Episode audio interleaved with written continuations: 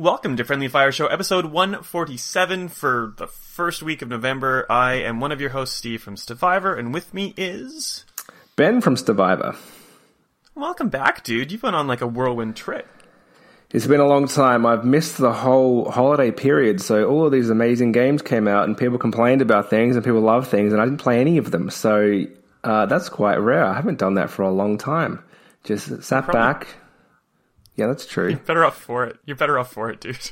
Maybe it, it's it's it's felt like a smaller year. It hasn't been as busy as previous ones, but we're not done, of course. Uh, but yeah, I had a month we're of no games. I had a Switch with me, and I played it maybe twice on the train, twice, uh, and that's it. So I'm refreshed, that ready to go. just- Was that because you just don't like playing Switch on the go, or because your significant other was getting mad at you for playing the Switch? Or Two or combinations three. therein? Well, so it works pretty well on a train. Uh, so when you're moving around Europe, you know, you take a train everywhere, and the Switch kind of fits that. On a plane, I don't know about you, but I find I don't have enough space. So like, even on like an aisle or a window seat where you don't have someone on one side, it's it's hard to kind of fit the like your elbows up to get it in front of your face. So I find it really uncomfortable on a plane. But I struggle with the battery life. Like, not not that it's a bad battery life, but it's a, a finite battery life, and I don't like Mm. having all the cords kind of connected everywhere to try to recharge the thing. So well, the new one has fixed that. But yes, True, but I don't like it, so I don't want it, and I'd like having detachable Joy Cons. The uh, well, not even that one. The revised version of the main Switch has like a seven or Oh, eight hour battery now. Uh, Yeah, But yeah, the other problem on a plane is you're so jammed in and like your knees hit the seat in front of you that I have nowhere to put it. Like I can't put it in the back pocket because I need that space. That four centimeters is vital. So yeah, I didn't. I don't really like Switch when I travel. there you go. Do you want to talk about where you went, or is like, do you not care that people care or want to know, or I don't know if they do want to know? People don't care, but this is my first non games related trip since 2011. So every other trip overseas since then, I've done something games related, and I'm not complaining. Like we get to travel a lot doing this, uh, and quite often tack on a holiday at the end. I know you go see your family a lot when you have to go anywhere near Canada, so. Uh, It's it's a perk, but on the other side, it was nice just to not have to worry about doing all this work as well, uh, or play any games. So that's also why I didn't really play much because it was, it's good to have a little break sometimes. It's a break. I like that. It's a break from uh, constant Xbox, PlayStation, and Switch, so it's good for the mind. That's true. And you've you've played some stuff since you've been back anyway, so it's not like you've Hmm.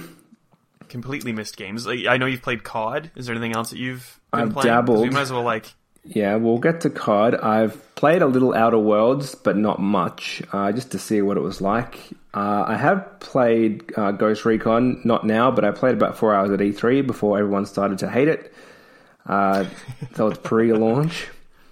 And that's about it. I played like 10 minutes of Luigi's Mansion. I was going to kind of pause it and play it later, maybe, because um, there's a little period now where stuff's coming out. There's going to be Pokemon, there'll be Star Wars, and I thought maybe I'll save Luigi for my January game. But uh, yeah, that's about it.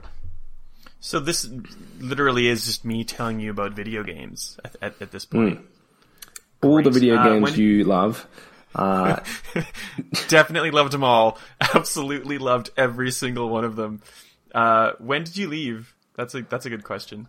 uh, the 29th of September, and I returned on the 25th of October. So a big chunk of the, uh, yeah, Oh God. Okay, so we're not gonna talk about uh, Switch releases that have already been out on other platforms. We're not going to talk about Red Dead Redemption 2 because that is the same kind of boat. Not on Switch though, but on PC as opposed to console. So I guess if I have to tell you about all the games that you haven't been playing since you've been gone, I should start with Ghost Recon Breakpoint.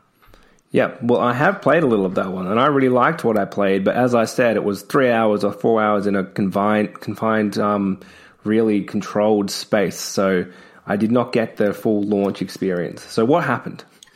Well, it, it it's not buggy. It's not gross. It's just a, a lot more Ghost Recon in a world wh- in a world uh, where I feel like I've just played through the, the Division Two, and it's very tactical shooter. Do headshots on people.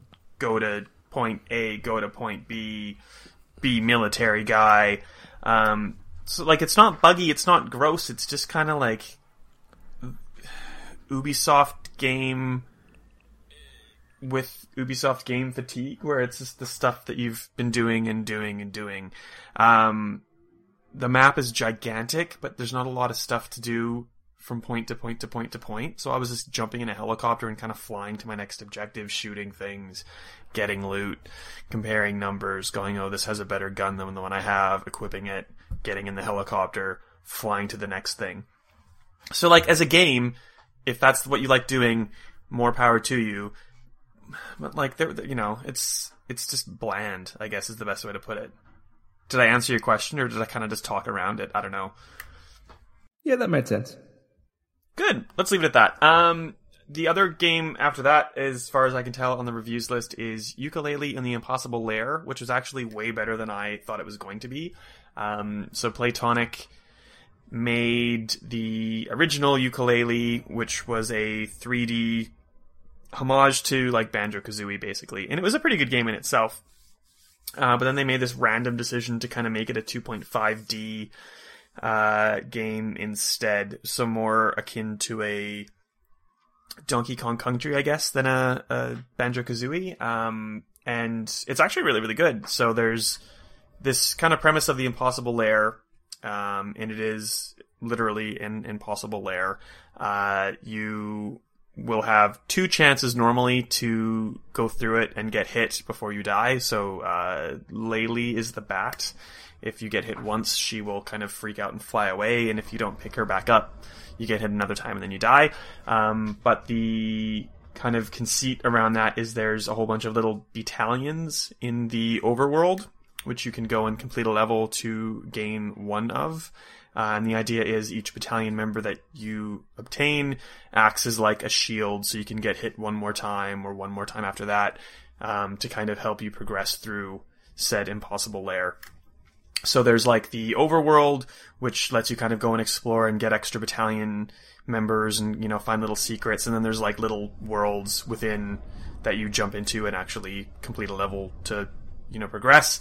Um, and then there's this kind of weird switching mechanic, so you can basically take one level and make it a secondary version of that same level by freezing it or you know submerging it in water or setting it on fire. So you know like each level has two different play states rather than just the one. Um, it's really really fun actually. It's super challenging. The impossible lair is like nigh on impossible, um, and it's just kind of like a really fun game to explore. Seems like How is that for- be better at. Yeah, because they Yeah, no, it's really fun. they went for the 90s style 3D platformer, and there's a reason no one except for Nintendo has continued to do that. So the side scroller seems like you could make a better game like that now. Is that kind of a fair comment? Yeah, and as we like see with uh, like the MediEvil remaster or re-release, no, it was a remaster, um, where it was like super. Uh, what's the word I want? I don't know. It was it was very. It Bad? honored the the shitty PS1 camera in a you know like a, a, a one of the original kind of 3D games, and it turned out to be a mess because the camera's broken and you hate it. The same was kind of true for the original Yooka-Laylee. It's kind of like, yeah, we've moved past this. It's not quite the right way to be making a game in this day and age. So, I think I think it was a smart move. Actually, I was kind of thinking the worst of uh, what it would represent, but it was actually pretty good. I just thought, oh, you oh, they're making it two and a half D. They're cutting corners and they're not, you know, dumping as much money into this game as the last one. But I was completely wrong, it was very fun. I would recommend it. Okay, I'm looking forward to it. Uh, well, good. Ghostbusters, the video game, back in the saddle. That's the title of the review. Uh, it's a game that got re-released. It's really fun. I'm not talking about it. If you like the original, you'll still like this one. It's kind of in the same vein of MediEvil, where uh, the same problems from the original persist in this re-release, for good or for bad. Um, ben, did you know that Destiny 2 is a video game? I vaguely heard of it. I think. Uh, yeah. Did you know it's free to play, and you could just play most of it right now without having to spend any money? Is it free to play? I didn't actually know that. So, Uh, so there's a new version called New Light, which gives you everything up to Forsaken for free, uh, and then you can buy the Forsaken expansion and or the Shadowkeep expansion. Um, but even with the paid stuff, there's a bunch of things like the Crucible and Strikes that you just get for free as a free to play player. Um, Shadowkeep is the first thing we've seen from Bungie now that they are the keepers of Destiny 2. Um, so there's no Activision influence, and it's already leaps and bounds better than Destiny 2 was under Activision, which isn't to say it was all Activision's fault, but Bungie is kind of like, you know, they're the keepers of the keys. They have exactly the ability and the power to do whatever they want. So there's been huge changes to the way that armor drops, to the way that you um, earn and can apply cosmetics. It, there's so much to talk about. I'm not going to even give it a, a red hot go, but uh, Hamish wrote a really, really good review, um, not only talking about the new Shadowkeep content, but what Destiny is now because of uh, the change. Um, let me put it this way to you, to you, Ben. I have all the achievements in Destiny 2. Yep. I have still put like 60 hours into Destiny 2 since Shadowkeep came out. It's How really, have really you fun. found the time to do that amongst all these other games? It's well, Ben, let me tell you something that I hope people at work don't find out about. Uh, because of this new cross save uh, functionality that they've implemented in the game, cross progression works between PlayStation, Xbox, and PC, provided you have purchased the appropriate content. So I haven't bought anything on PS4, but I got a code for place or for Xbox One, and I bought the expansion on Steam because Destiny 2 has now moved from Battle.net to Steam, so I can play the entire game on PC or on Xbox, and I can jump between each to do so. So if I have like an hour free at lunch at work, my computer works good enough that I can play Destiny, and it's probably better than playing on my Xbox, to be honest. So I've gotten in some time there I've gotten in some time at home um, because I can now play with people like Hamish, who's you know hardcore PC. I can jump on the PC version of the game on my Surface and play with him for a bit. I can jump on the Xbox version with my friends in Saskatoon on the weekend, um, and I'm just kind of bouncing between platforms, continuing to progress the same character, and it's really really fun. Well, so it's good. I'll take your word for it. What I'm, I mean, I did like Destiny 2 at the beginning. I just cannot be bothered doing the expansion. So what I'm more curious about is before they were splitting with Bungie, with Activision, it seemed like they were going to go down the Destiny 3, Destiny 4 path because that is very Activision. The whole uh, keep making us more money. But are we just going to stick with Destiny 2 for a long time now, do you think? I think so. And I think when we, when it comes time to maybe think about a Destiny 3, um, and we're kind of delving into some news, so you can talk about this if you're uh, up across it.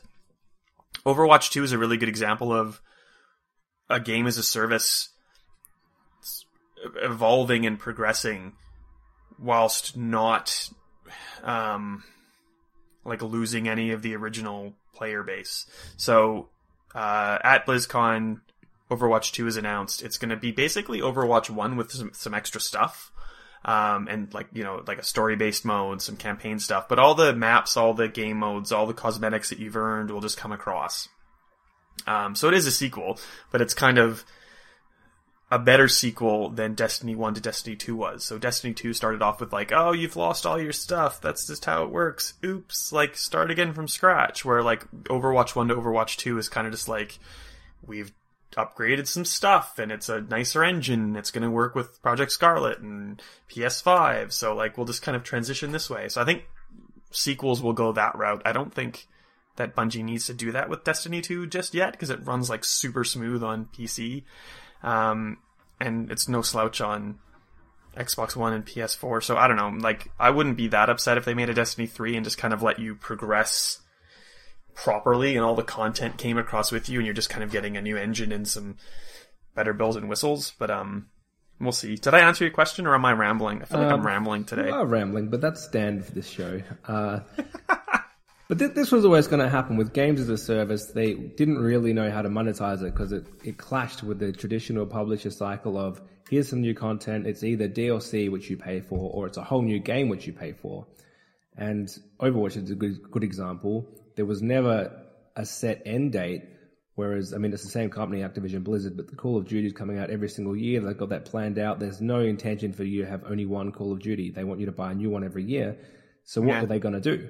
And Activision have now seen what's happened by totally relaunching Destiny with Destiny 2, so they've gone the other way with Overwatch, and it's it's probably trial and error. Just see what the fan base will pay for, because ultimately they want money. But then what makes them stick around, which is what they want with a service. So you don't want a game where someone just jumps off after 18 months because we get bored of it. oh, definitely. And like you look at EA right now, like they're not putting on a Battlefield uh, next year because they're going to focus on Apex Legends, which is like that game as a service. We're just going to, that's our shooter. We're not going to worry about a Battlefield. We're not going to do a Battlefront. We're just going to do Apex Legends. And who knows what, you know, like the next Battlefield will look like if they kind of take it more in that vein or if they just do the, you know, every year, kind of every have. second year release. They've kind of doubled down on Battlefield 5 now and they're giving it more content than they have previously. So it's kind of like, there's our Battlefield. If you want to play, we have a great one right here. We don't need another one straight away. And that's a Yeah. good way to go, I think. I think so too. Um, I could talk about Destiny 2 for ages, but I'm not going to. Um, Concrete Genie is next on my list. Uh, are you familiar with it? Never heard of that. Is that a game? It is. yes, Ben. Here in this gaming podcast, we talk about games. Um, it's a PS4 exclusive by the same guys who did something, and I forget what it is, so I'm going to cheat and stall for time as I click into my review. Ah, um, it's by Sony first party studio called Pixel Opus, who did Entwined a while ago. Like a really Oh, yeah. pretty, colorful, like little, uh, kind of indie style game. Concrete Genie is much the same. Um, it's about a kid who has a giant paintbrush and he can kind of like paint graffiti on walls and have some of the graffiti come to life in the form of said concrete genies. Um, you can spawn different colored genies to like set fire to obstacles so you can progress through the game or I can't remember anymore. It's been like a month and I forget, but it's, it's, it's kind of cute. It reminds me a lot of, um, like the graffiti kind of stuff in Jet Set Radio, but it's uh, not like a roller skating game where you go and grind off things. It's just like a really cute little game about like a rundown city and you're kind of like painting graffiti and like really pretty neon colors and patterns to like make, you know, like really pretty looking artwork. Um, and you can also like paint uh, strings of lights to kind of get through the game as well. So you're like bringing light back to this community. You're, you know, livening it up. And there's this kind of like sub um, thread of bullying that's kind of woven through the story as well. So you're bullied uh, as the title character of Ash, but eventually you start kind of engaging with the bullies and figuring out why they're so horrible. And you know, like you find out that you know, like this kid's being abused by his dad or whatever, and like it's letting you look at the other side of the bully and you know trying to connect you know the bullied and the bullying um and it does it pretty well to be honest. It's it's a fairly short game. It's really really fun and it's kind of one of those ones that you just kind of play and sit back and relax. So i highly recommend it and i just want to make that very clear ben. I Oh, gave a very good it. score in the month of october to a sony game exclusive to ps4 and i don't know why that's coming up but i just wanted to make that very clear. What score did you give it? uh, an 8.5 That's an excellent very good score. and it's 40 high. bucks it's like super cheap it's a good score it's a good game uh, i do actually recommend it quite highly Hmm, well, uh, no one's going to pay any attention to that recommendation. not that i'm salty about people being salty um, how about john wick uh, ben are you a fan I'm a fan. I've seen the three movies. I was actually just thinking the other day, they take place over like four or five days or something. So he is pretty beat up at the end of the third one. Pretty much and he's like beat up gonna- by the end of the first one if we're being honest but, Yeah, um, I don't know how he keeps going. The man's 55 years old, so well it's keanu reeves you- he can do anything yeah, that's he got his screen time doubled in cyberpunk 2077 we've just heard so he's keen for action Well, he so had a much very action so much action. The, the people loved him, so I can see why they'd do that. You could see that Well- mid Xbox conference. I'm sure CD Projekt Red were in the background saying, "More Keanu, we need more." Well, he is pretty breathtaking. And so too, Ben, is the PC game exclusive to the Epic Game Store called John Wick Hex. Um, man, I didn't realize how many games I'd reviewed since you've been gone. Like, we're not even halfway through. busy. Uh, um, like John a Wick Hex Miami is really, really right? good. I'm so tired, Ben. I'm so tired. um, John Wick Hex is really, really good. It's like a, a top-down um, strategy game where you control John. So it's not like a first-person shooter. It's not like a, a brawler or anything. It's like a point-and-click, figure out what you want to do type game. So you can Ah, click right. to move John around the map. As bad guys come, you can um, decide to shoot them, or you can get in close and you know punch them, or you can do a takedown, which will like knock them out.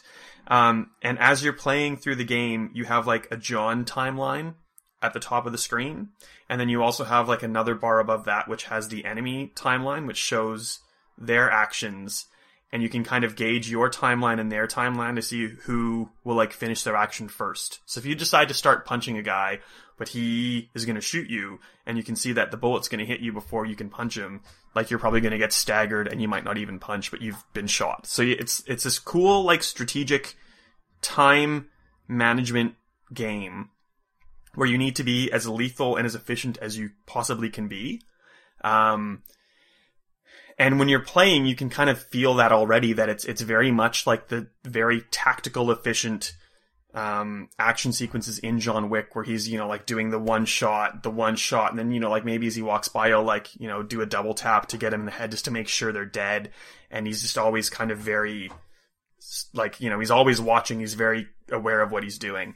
Um, so it's cool enough in that respect, but then when you finish a level, you have the option to play it back in kind of like a cinematic style, which takes your actions and your movements and like swings the camera down so it's more like, you know, like a, a cutscene in a, a game or a movie. And it just shows you doing what you did to get through the level, but like in a very stylized way that looks like it could be from a John a John Wick movie. So it's like really really cool in that sense, and it's super difficult as you continue getting through it. Like you need to really really plan out what you're doing, or you'll die. Um, I didn't think it was going to be as much fun as it was. It was super fun. Um, and I, once again, highly recommend it, Ben. Well, that's good. People were raving at E3 about it, so I didn't play it there, but I didn't really think to. People were saying it was amazing. Uh, and it did make me think that John Wick is one of the only movie franchises where it would really work as a game because it would make sense. You get shot 50 times, but you're still alive, and you kill 500 people, and that's what John Wick does. So you don't need to make any excuses for it. Yeah, no, it's really good. And like there's bandages and there's something called focus. So you can just stop and like bandage your wounds up because you do have a health meter. You can get shot a couple times, but you will die. But you can like mitigate the health or the loss of health. And then there's also kind of like a focus meter. So every move you take also depletes the focus. So eventually you'll just have to kind of stand there and shake your head to kind of get your head back in the game. It's just, it's really cute um, and it gets compared to Super Hot quite a bit because it's that kind of like stop and think, plan your actions. Um, and it, like that's a that's a fairly accurate comparison as well. It's it's kind of like a top down uh, RTS with a lot of super hot aesthetics, which is okay. really really fun and really cool. So Mike Bithell did that, um, and it's super neat. Is there any hope of it coming to consoles? Um, it could. Like we're getting um Civ Six on Xbox and PS4 in the next week or so. I think I can't remember exactly when it comes out. Maybe it's already out by now. Um, so like it, it would be a little bit more fiddly, I think, than a point and click kind of interface, but it wouldn't be it wouldn't be hard to do. Uh, Good Shepherd has published it, um, so I'm not sure if that's a limitation or if it was just kind of designed for PC or bust. But um, I'd play it on Xbox again especially for damn achievements. Of course. That's not me. Now, what else did you uh, play? well, Overwatch came out on Switch.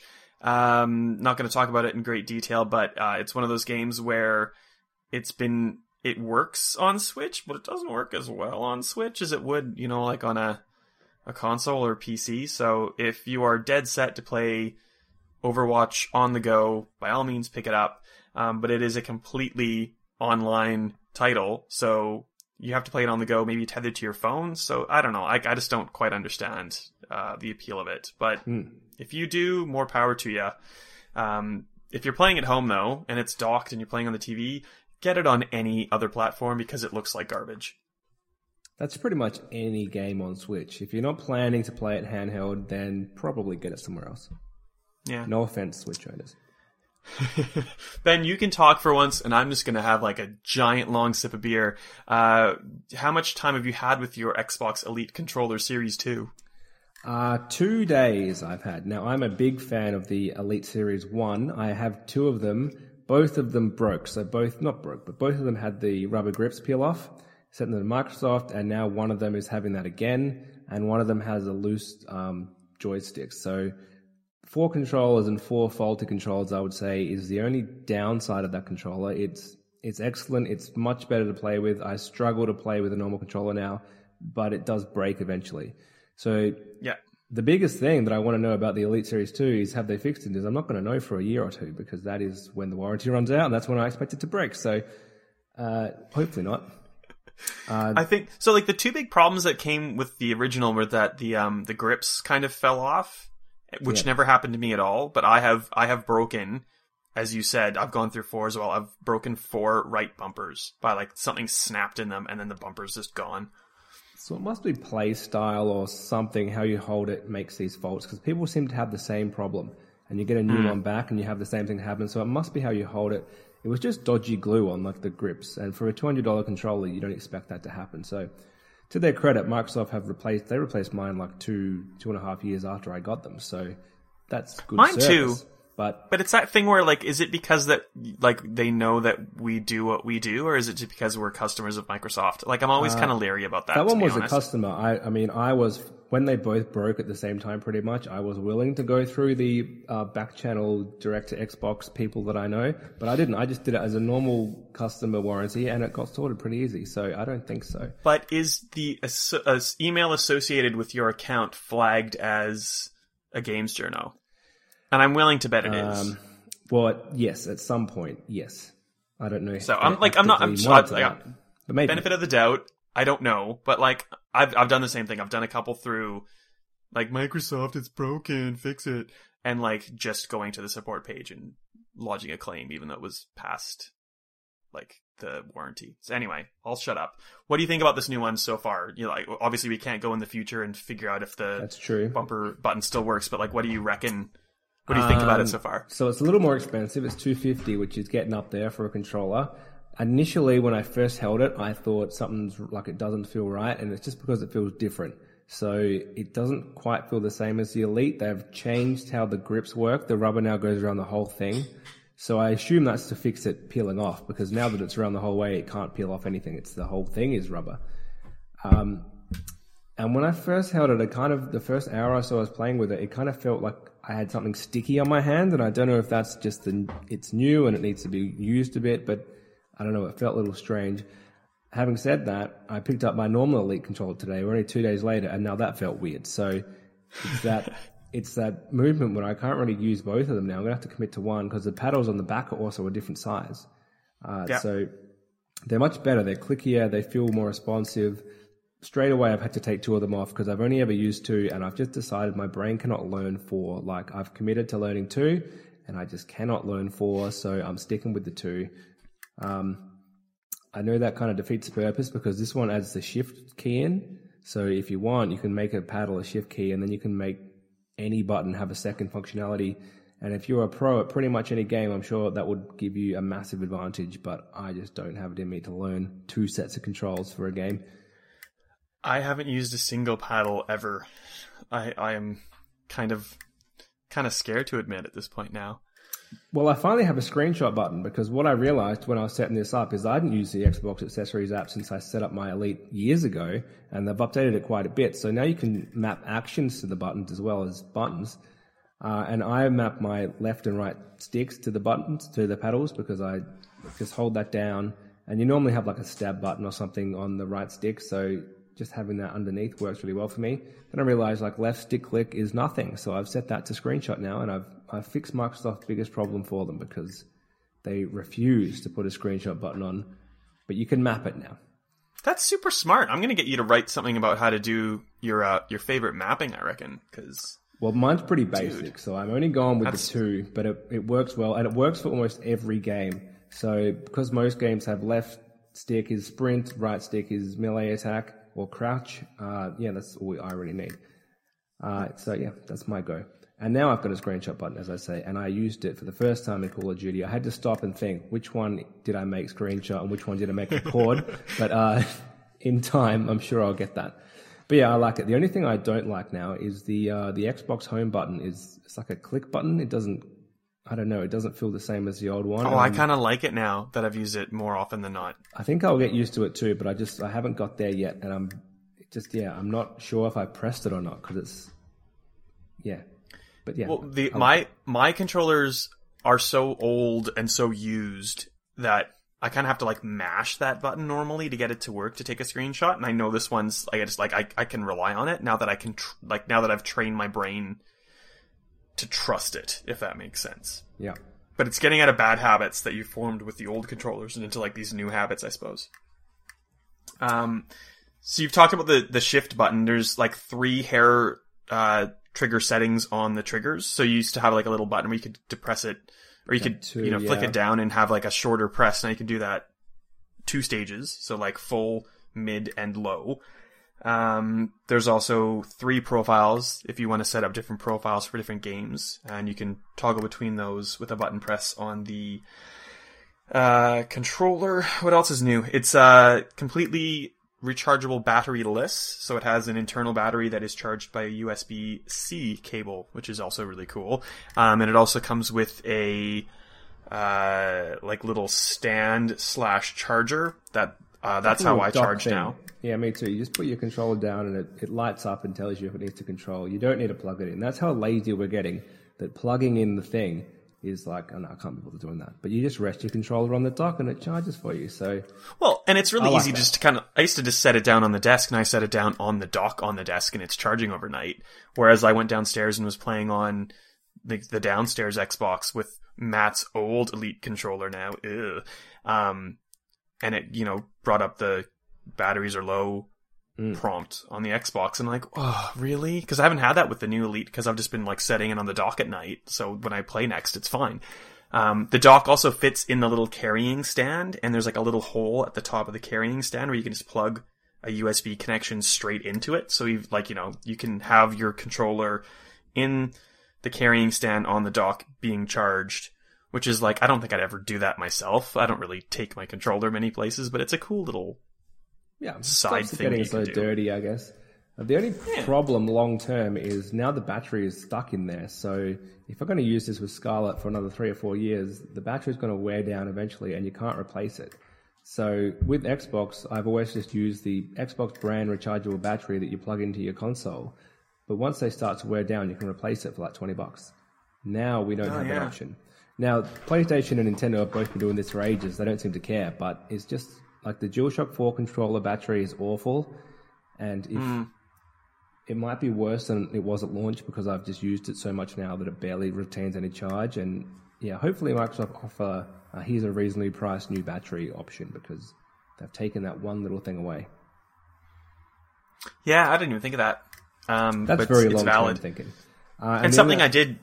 Yeah, sorry, go ahead. used- the only other thing is the uh, sensitivity of the joystick control stick, so you can change it with three tensions. I Oh think. yeah, yeah. Now, they don't actually say anywhere what they are, so I'm pretty sure the loosest one, which is the default, is a normal Xbox, and two and three down are um, more tension, more resistance. So, yeah, I haven't really played around with that too much because it just it seems like I, again you've got to learn how to play with totally different settings, and I don't know that I can be bothered. Yeah, well, like uh, Hamish when he was playing Xbox Destiny two with me, he's like, "Oh, go into," and uh, even Jamie, formerly from Nintendo, who's in my Destiny two clan, they're like, "Oh man, you got to go into like the Destiny two settings and like change sensitivity to like this, and it's going to be awful for two weeks, but then you'll get used to it, and then you'll be a much better player." And I feel like it's the same kind of thing. Like you'll play a game with, with whatever setting your controller's at, and you kind of just get used to it. You know, it might not be the right fit for you, but I've just kind of played like, oh, I need to just, you know, that's how it is. I just need to work around it. Um, and I feel like if you start going and changing the controller setting, not like in a game, but like in the controller, it's that same kind of thing. There's a learning curve and you got to figure it out. You'd have to commit. You'd have to say, all right, I wanted to have the second tension. I'm gonna re- I'm gonna miss heaps of headshots in whatever game I'm playing. I'm gonna get killed a lot. Um, I actually was, I was switching around mid game in Call of Duty to try to see if there was any difference, which is probably the wrong thing to do. And I kind of liked the middle one. And then I played Outer Worlds for a little while, and it felt like I was walking through mud, and I had to change it back to the default because it was like I, I can't use this. It's so slow and unresponsive. Uh, so yeah, it would take time to relearn how to use that, but maybe you would become a better better player if you commit. Yeah. Well, who knows? Uh, let's keep going. Uh, you mentioned the Outer Worlds in the uh, Survivor re- review list. That's like next. So, because I like hearing the sound of your voice, Ben, and I've missed you so. Uh, Yeah. What do you think so far of what you've played?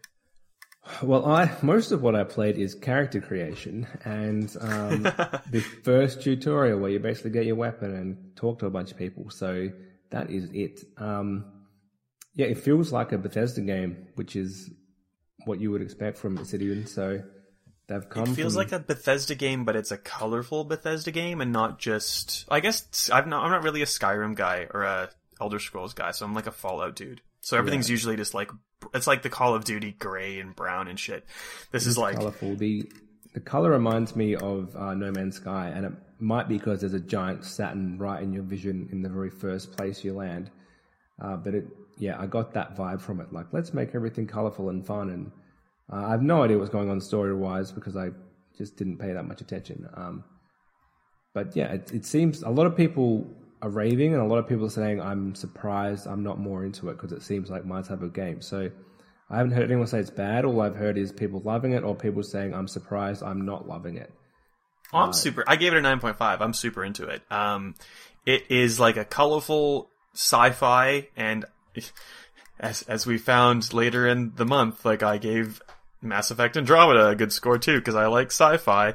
Um, I like sci-fi. I like um games like Fallout. This is by Obsidian, who did Fallout New Vegas, which is uh, it wasn't one of my favorite Fallout games. I kind of think Fallout 3 is still my favorite, but New Vegas is a lot of people's favorite Fallout game. Um, so they know how to they know how to do the formula. So they've taken that formula, put it into a sci-fi setting with you know like a No Man's Sky esque aesthetic, and made a really good RPG where you get to go and be your own character and run into these different factions and decide to you know, support this faction to screw over this one or vice versa, and your actions have consequences and you just play your character all through this giant space opera and it's really fun. It's it's like a Bethesda game with a much, much better engine, um, and without any bugs that I could really find. Um, it's just a really pleasant experience, which I enjoy, and I'm really happy Yeah. to just kind of go and spend some time in. So, Well, it's the other game I was partially thinking do I commit to it now or do I save it for that post Christmas period where I've got a bunch of time, or at least, you know, a week between Christmas and New Year's to find something to do? Uh, and I normally save a game for that week, so it's a potential candidate for that. That's usually my Assassin's Creed week, but that's not going to happen this year. Which is, yeah, I didn't think of that. No, well, yeah, you've played absolutely everything that's come out, so there's nothing left. Um, So, um, yeah, that's true. Uh, I had something else I wanted to say about it, but I completely forget. well, it's on Game Pass, so there's if you haven't played it, yeah. there's really no reason not to. That's it. And this kind of came out a day after, for some unknown reason, Bethesda decided to put a $180 Fallout 76 subscription on the market called Fallout First, where you can get some cosmetics and get a private server that is actually just a repurposed server. So all the stuff that was in the server has already been looted by other people, um, but you get to pay for the privilege of being on it I'd already forgotten about lonesome. that. oh, it's so stupid. I can't believe Bethesda is doing what Bethesda is doing right now. Like they've they've burned through all of the goodwill they've earned over the last ten years. Just like in one completely. fell swoop, it's gone. I don't understand how it costs so much. It's like twenty four dollars a month or something Australian. It costs Game Pass is sixteen. So Yeah. it doesn't make like Netflix is like fourteen or something. Why is it so much? Why would anyone pay that? i, I don't understand what they're doing. I do notice the co- community manager of Bethesda happened to leave.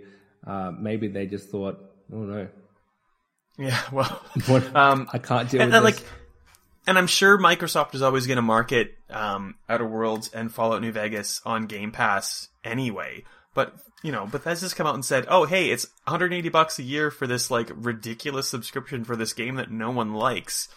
Surely this is a winner, guys, right? And Microsoft's just like, um, if you want two really good Obsidian games, one that is Fallout and one that is like essentially the next evolution of Fallout. Um, you know, just pay a cheaper. Yeah. per month or per year fee and you get two games instead of a subscription to a game that doesn't even include the game. Like this stupid Fallout subscription doesn't include access to Fallout 76. You need to buy the game first and then buy the subscription.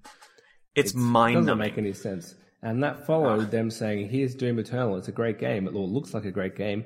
Uh, we're delaying that. Anyhow, we would like some money, so please subscribe." It's just, yeah, I don't understand. The last twelve months of Bethesda have made no sense to me, and before that, they couldn't really do that much wrong.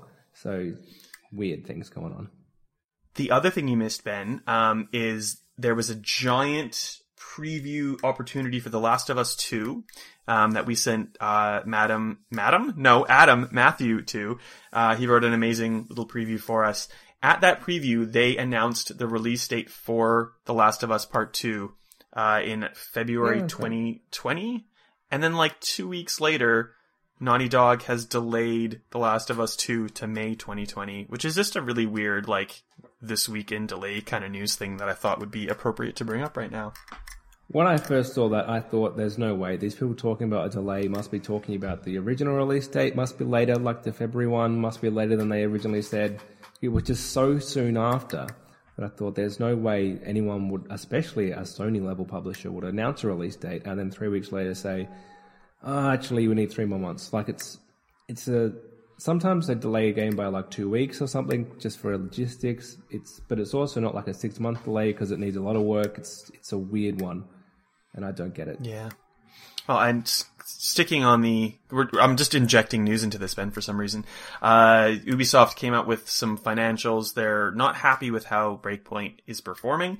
Um, and related or not, they've said that they have pushed back uh, games including Gods and Monsters, which was announced at E3 and was scheduled for February. That's been delayed. Uh, Watch Dogs Legion has been delayed.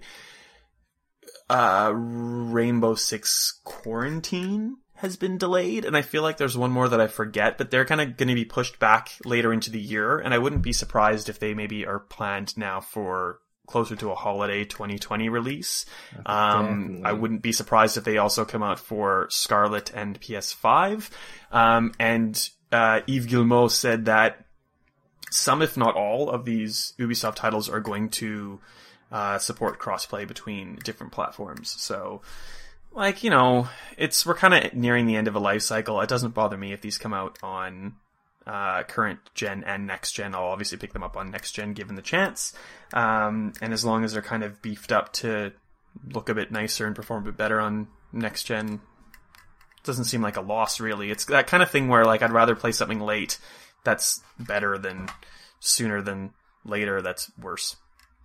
And I'm sure they factored that in when they they didn't say when they're delaying it to on purpose. They said they're going to be out before April 21, so they'll know that the PlayStation, and Xbox are both coming out probably November, uh, and they probably think we could delay these till September, October, and then release them again a month later to get the double dippers, which there will be a small amount of people. Or they could say, well, let's not piss people off again. Let's just release them one time on everything. Um, or better yet, they could say buy it on current gen if Sony and Xbox allow this, and you can play it on last gen because it's just like a PC now. So it doesn't matter which one you're playing on. You just need to buy the game once. That is my play anywhere hope for next gen. I don't know if it will happen because they won't make as much money. But from a technical side, PS3 and uh, PS4 are very different. 360 and Xbox One are very different. But the next gen, architecture wise, is going to be pretty similar. So they could absolutely do it more like a PC. One copy for both. Yeah, I think so too. Um, can I lightning round you for a little bit? Sure. Okay, good. Because like we're going pretty long for us. Um, Not that we're going long like in general, but long for us. Uh, still lots more games to review, so I'm just gonna give you some like really hot takes on a couple.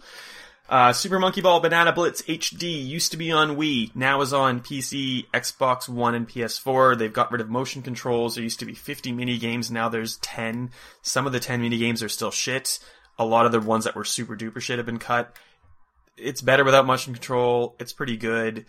It's kind of a budget price game, but it's also coming out at the time of everything else. So like, you know, if you're a super fan, play it. Otherwise, I don't know, whatever. Um, After Party, which is by Night School Studios, who did Oxenfree, amazing game. I think I gave it a nine. I'm pretty sure I gave it a nine.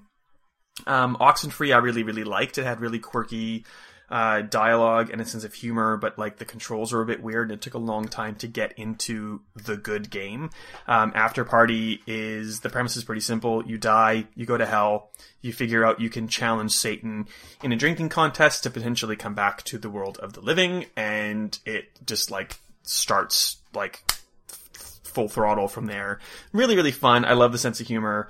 Um, not overly difficult, um, but there's a lot of kind of branching paths that you can take. So you can do A or B, and it like drastically affects what's uh, happening next. So it's really, really fun. Lots of potential for playthrough, or not playthrough, repeat playthroughs. Um, not that I've done most of that because we're in this period and I've played 8 million thousand games, but it's really, really good. I do recommend it. It's on Game Pass for Xbox One, not for PC. Um, I think it's an X. No, I think it's a Epic Game Store exclusive, but I might be wrong. It's really, really good though. Um, do check it out. What else? Uh, Mario and Sonic at the Olympic Games Tokyo 2020 on Switch. It's a mini game factory. I don't really want to say anything unless you have any pressing questions about that, Ben. No questions. yes. Um, the better Switch game is Luigi's Mansion 3, um, which is actually hilariously charming. I've never really played um, any Luigi's Mansion game to any great extent, but I had a lot of fun with this one. Um, are you a Luigi's Mansion fan? I am. I think it's an underrated Nintendo franchise, but we've only had two games before this. Is probably why. Uh, so yeah, I'm looking Yeah. forward to playing it. It looks really good. It looks like one of the best looking uh, Switch games, and yeah, the the one puzzle I played at E3 was really cool. So looking forward to it. Yeah, and and kind of like um, like I was gonna say After Party, not at all like After Party. I guess you're dead. Um, and there's ghosts. Um, like Yooka-Laylee, there's a lot of fun little puzzles to explore as you go through floor after floor of this mansion, which like you know sometimes affect progress and sometimes just kind of are fun puzzles to come upon and solve. So it's it's just really fun. Um, do recommend. It got me through many a train trip to and from uh, work. So did like it very much. Um, Need for Speed Heat. I'm gonna hit up really quickly just because it's a review in progress as the time of recording. Um, theoretically, we'll get this podcast out before the review embargo in full hits.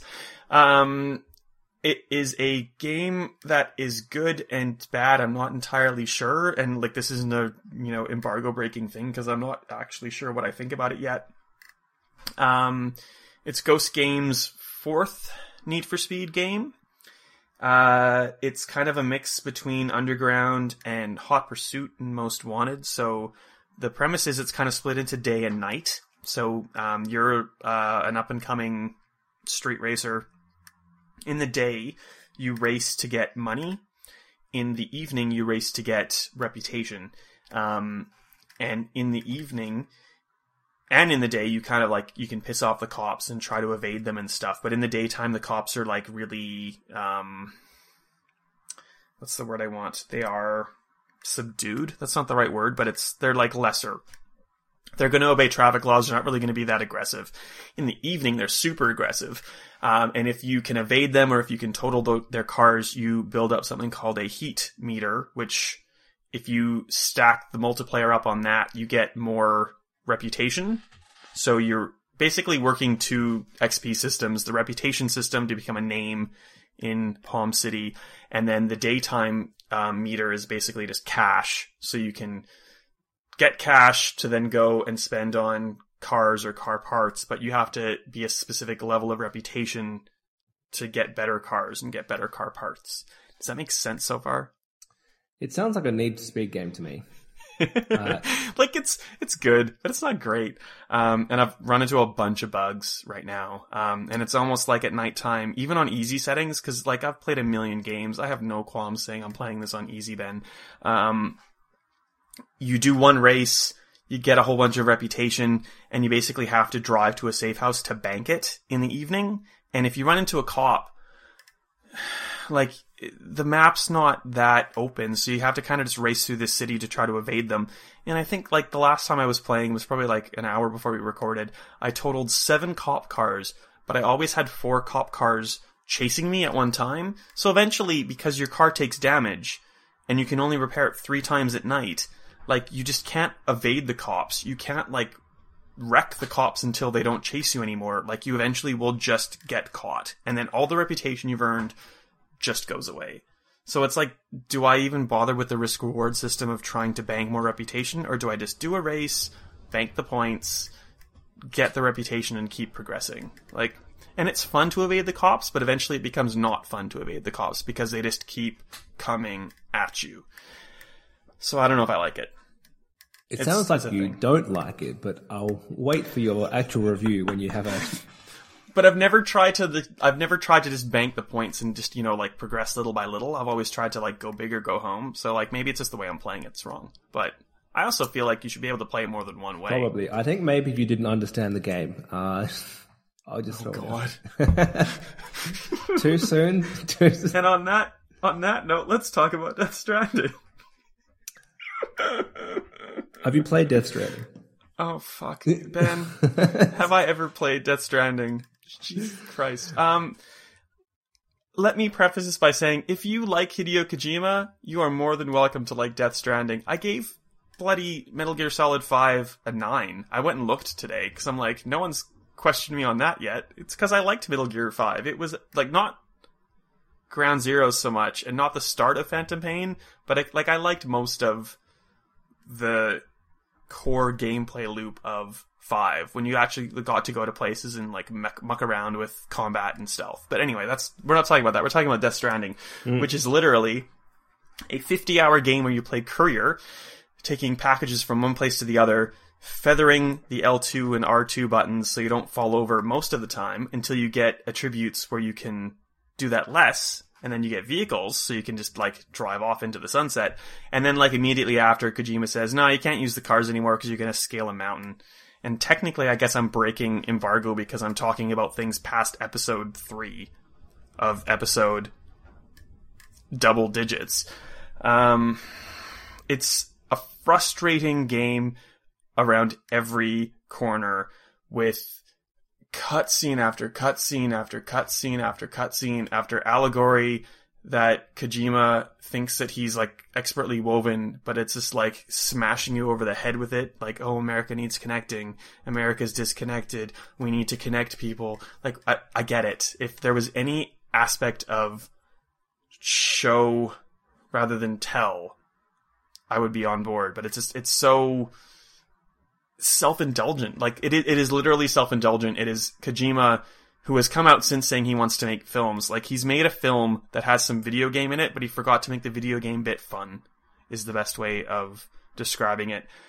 I'm so sick of talking about Death Stranding, Ben. You've read the review. Do you want to ask me questions or steer me to a specific topic? I don't even know anymore. Like, I just want Death Stranding to be over. I will say that I read your review. Uh, I skimmed through a couple of others and generally looked at the Metacritic. So I think the Metascore is about 83 or something. Um, you are on a 3.5, which I think is what it sounds like it is, having not played it. And all the Yeah. people commenting who hate you, and all the people who there's a lot of people on your side too. None of them have uh, have played it. no. I think a lot of people, come release, I think a lot more people will side with you based on what you and everyone else is saying. And I'm frankly shocked by some of the scores other people are giving it because every review I've read has said it's boring. A lot of them explicitly say it's not fun. Do not play this. Eight out of ten. Nine out of ten. I don't get it. Like, it doesn't Oh, make neither any do sense I. to me. I think there's a massive level of people that are terrified of PlayStation specifically. If this wasn't a PlayStation and wasn't a Kojima game, I think we'd be getting a lot more threes and fours. Um, if it even just wasn't one of them, I think we'd be getting a lot more fives. People are terrified of upsetting both of those, but especially PlayStation. They, yeah, they're just too worried. People don't want to be the one to say uh, this AAA big massive PlayStation 4 exclusive from Hideo Kojima is bad. So they, even people like IGN, who's IGN's reviews pretty scathing, and they gave it a 6.8. Doesn't make that's Oh, but that's said- IGN. Well, and people Sorry, shouldn't say that. But comments on that were people saying, "Oh, it's good to see a truthful review, not giving it a nine because it's a PlayStation game." The review to me did not read six point eight; it read more like a three point five. But he didn't say that. It's just I'm actually quite disappointed in the general game critic sphere, and I think a lot of people, including the people saying, "Oh, the game's not broken, you can't give it a score this low," when they play it, I think they're going to be disappointed. And I think there's going to be people who force themselves to sit through 50 hours of horrible game because they want to justify to themselves this was worth my money, even though they hate it. No, I could be wrong. Yeah. I've not played it either, but that's just Well, yeah. So, and, and I have. Um, weirdly, in the NDA, there was like an actual stipulation that said you must finish this game before you give it a score. Um, to which Edge magazine didn't have time to finish it before publication. They said we can't review it. Like, fair enough. I am 100% convinced that if I gave this game a 3.5 and didn't have the screenshot of the final trophy, I would have some sort of legal action against me by Sony at this point. So, and that I've been accused of not finishing the game, and I will put up that screenshot on the 11th of November because there are so many little embargo dates as part of this review. It's insane. So the game comes out on the 8th. We can't talk about anything past episode 3 until the 11th of November, which I've kind of already broken, but it's hard not to break it in some little aspect. Um, no screenshots, no video past episode 3 until the 11th of November so far. It's just like a, it's a crazy. super weird thing. once the game's bit before release, that's fair enough. Um, but once it's out there, it's out there. So a streamer can come along and stream the whole game on day one. They go and buy it themselves. They can do what they want. So it, I think Sony know this is a bad game, and they've done some excellent PR and marketing to spin it up to a high score. Did you see the Rick and Morty thing, Ben? There was a Rick and Morty thing. Was there? Yeah, there was. Um, like, like, no, no, I, I think, I honestly do believe you are right. I read a lot of those reviews as well, especially after being, like, just inundated with, like, abuse over the week. And, like, like, my, my best quote from Metacritic, as part of the Metacritic quote, like, before you even click into the review says, it's not fun. 3.5 out of 5. So they gave it a 7 out of 10 for not being fun. Whatever. Like, that's, that's up to people. I feel like I felt like I wanted to bash my head against a brick wall for the 50 hours that I played or 45 to 50 hours that I played, but I feel like the 2200 words I wrote about it is very representative of my experience. So I'm I'm I'm absolutely fine with what I wrote. If people wanted to say the same kind of thing and give it a higher score, whatever. Um, I feel like the tide is going to turn quite a bit come Friday when people get to experience the game for themselves. And by all means, absolutely do it. Especially in Australia, you can like take that game back to EB Games, especially if you buy it physically after I can't remember how many days, but you have like a little bit of a grace period there. Seven days. Um, yeah. GameStop in America, it, they don't do the same kind of thing as Australia does, but if you buy the game, you can return it within 48 hours after launch to get full trade-in credit for the game. So whatever you paid for, you get in trade-in credit. Like if if you don't think you're gonna hate it and you want you want to try it out, by all means try it. It's just I would not ever recommend it to anyone ever. It's not good. Um, I had something else I wanted to say, but I just I don't know. Like this week has been I'm almost been in tears or I'm like I've been laughing off my head. I have no idea what's going on. Well, read the review if you want to see what it's about. I think it's a pretty succinct review. Um, I think it really matches the number is the main thing. A lot of people just skim down to the number, they read that, and they just want to criticize straight away. Um, but I think it really matched up. And I read it before you published it, and I thought that's exactly what it reads like to me. So, yeah, most of the others I read did not match. And I know people get too obsessed with this, but to be on Metacritic, you have to give it a number, which is why we have to think about does this make sense? Does it fit the policy? And it does. Um, Yeah. I think a few too many other sites did not. They got caught up in that let's not anger Sony camp as their main thing. So. Anyhow, Yeah, well, and like I, I get phone calls from Sony with a 3.5 review for Death Stranding, but I don't get phone calls from Sony about a positive review for Concrete Genie or for God of War or for Spider Man. So like, it is what it is. That's just how it works. Um, I don't think I have to say it to people listening to this, but like, I didn't write it for clicks or for exposure. I wrote it because that was my experience with the game, and the words read right to the number if you if you like it, cool. Like you're more than welcome to like it. I'm telling you that I don't like it and that I wouldn't recommend it. And I just happen to be the one writing the review. So it is what it is. it's going to be interesting once more people have it. I think it's going to be a game. You heard a lot of dividing and polarizing and all those buzzwords. I think there's going to be a lot more people than they realize who really dislike it. So I know I do not want to play a 40 hour game which feels like a slog. Uh, and it is a lot of the most recent Sony big exclusives. So you've got a War, your Spider Man. They have been really well crafted single player experiences over like 20 hours that you can extend if you want. Uh, I think it's even stuff like Detroit, which was very linear. Um, I mean, I kind of got bored by the end of that, but I could see why people liked it. It's yeah, it's. I don't think it's going to be what people expect it to be. Yeah.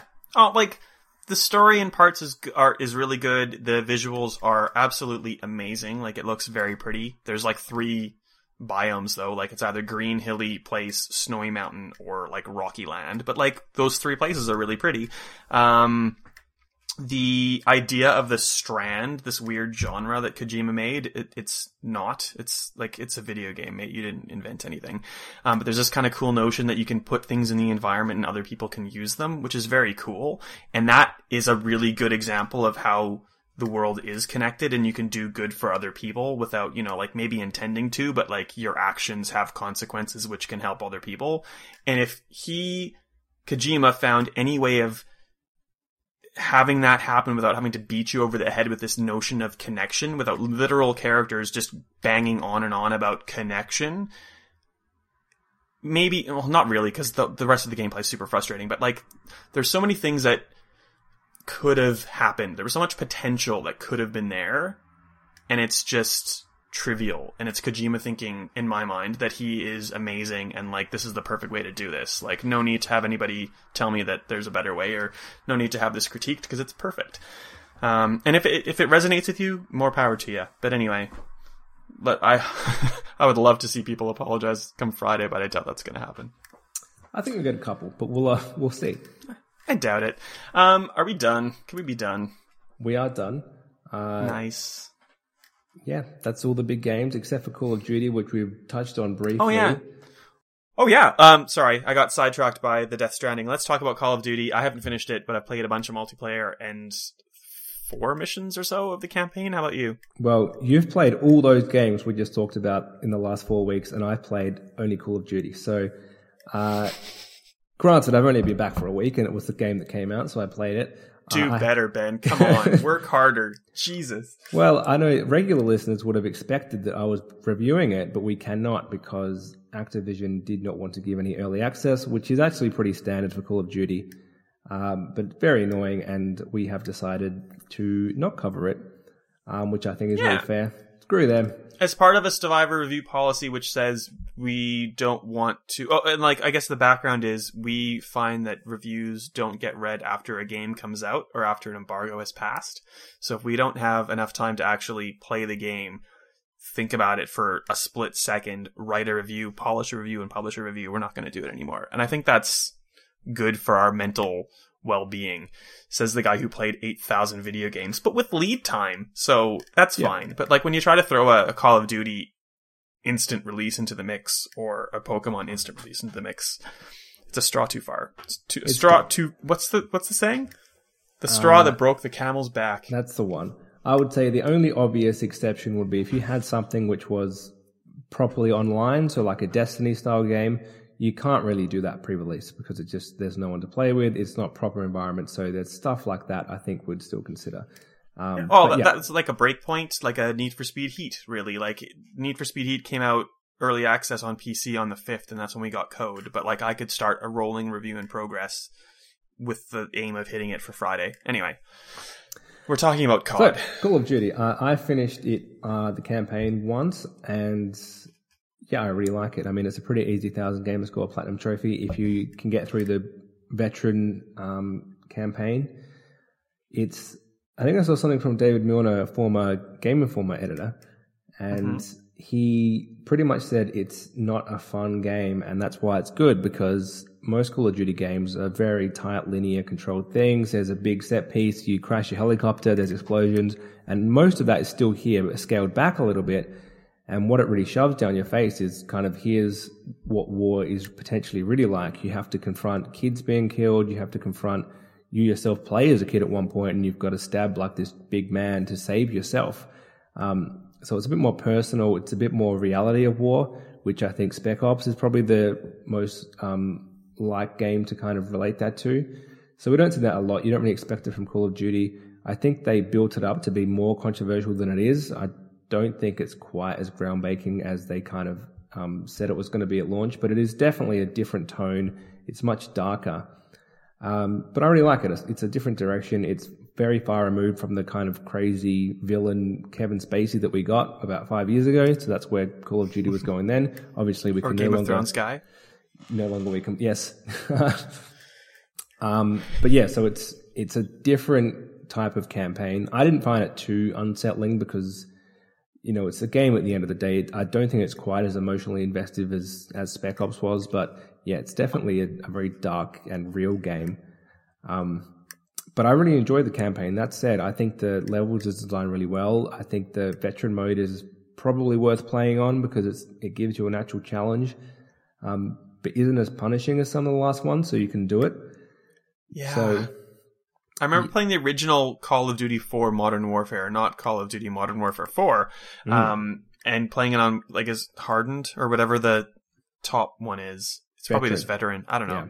Um, and it was like sometimes it was a slog and like just one shot from nowhere and you were toast. Um, the so far I've only played up to like level f- or episode four or something, but it it feels like you can make a mistake or two and not have to start from the checkpoint again. So there's even some trophies and achievements for doing things like using a certain gun only, and um, I did most of those playing on veteran. Even though true achievements will tell you play on recruit because it's the only way to do this. I actually just thought it made it funner for some of them because it gives you a secondary aim, um, and it was all doable pretty much. So Oh, yeah. I I, it. not I've not done much so far, but I've I've killed I've killed only bad guys, not civilians, in one level an in, on veteran, and got an achievement and carried a cinder block from one level to or like one the start of the level to the end of the level for an achievement on veteran. Yes, make sure you're They're still holding it when you do the ladder. When Because I did not the first the time. I threw it down the hole and then I didn't get the achievement. Very annoying. Uh, the only one I had to go back and do on recruit was take down a helicopter with a Molotov cocktail, and that is a bit too much on veteran because that's a ridiculous way to take down a helicopter.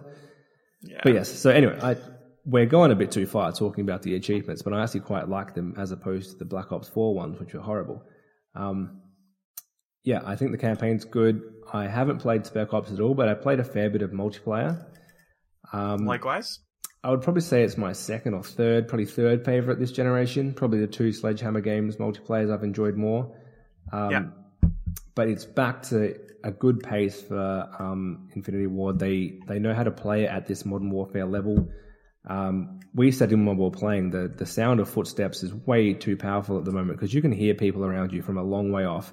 And you pretty much look at the mini map and see, is there a blue dot there, which means it's my teammate? No, then you know there's someone around you and they know the same about you. So I think it does promote camping a little bit too much, but beyond that, I think the, the combat loop is really good. Um, the weapons are good. It takes away the bloat of all the massive unlocks that we had last year, which seemed to just dominate everything.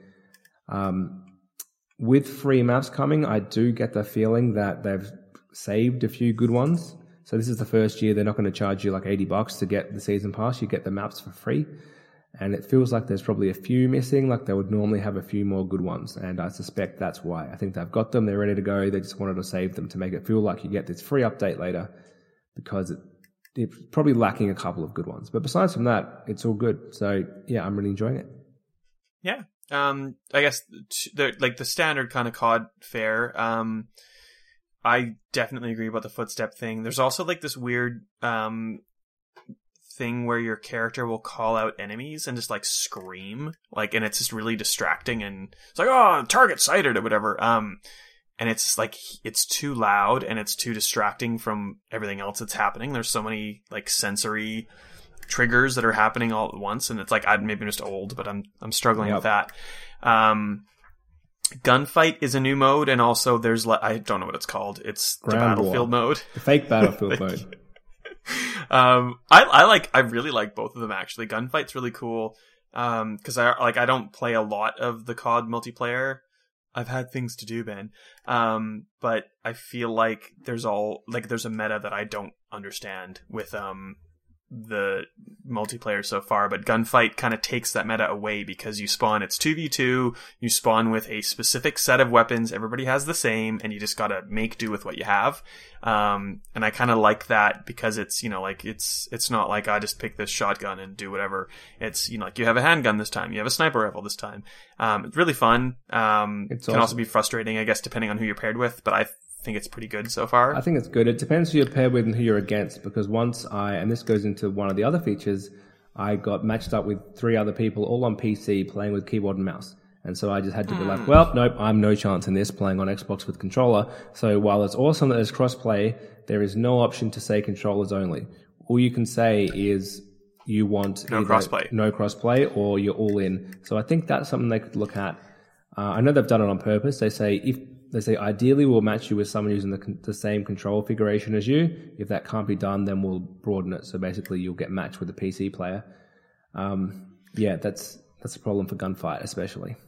and this is a tangent but not and like i ben i'm gonna bring it back to destiny 2 can you imagine um because i've been playing on the pc version more often than not lately i've been playing because I, I cannot do keyboard and mouse i cannot make my brain make wasd makes sense like i just i look like a five year old child i recorded a video at work where I just had my keyboard and mouse like jumping to get to a specific thing to show people where a secret was and like I look like I have like motor dysfunction. I look uh, it's aw- it's awful. Anyway, I use a controller to play Destiny on PC and I am holding my own in the Crucible because and as someone kind of mentioned like you have to be really good with the keyboard and mouse to make the keyboard and mouse work whereas like most people are kind of average and I probably play more games more than most people so I should probably have a little bit of an edge with a controller against someone who's kind of like a casual against a keyboard and mouse. Hmm. Um, I don't know if that's true for Call of Duty, of course, but um,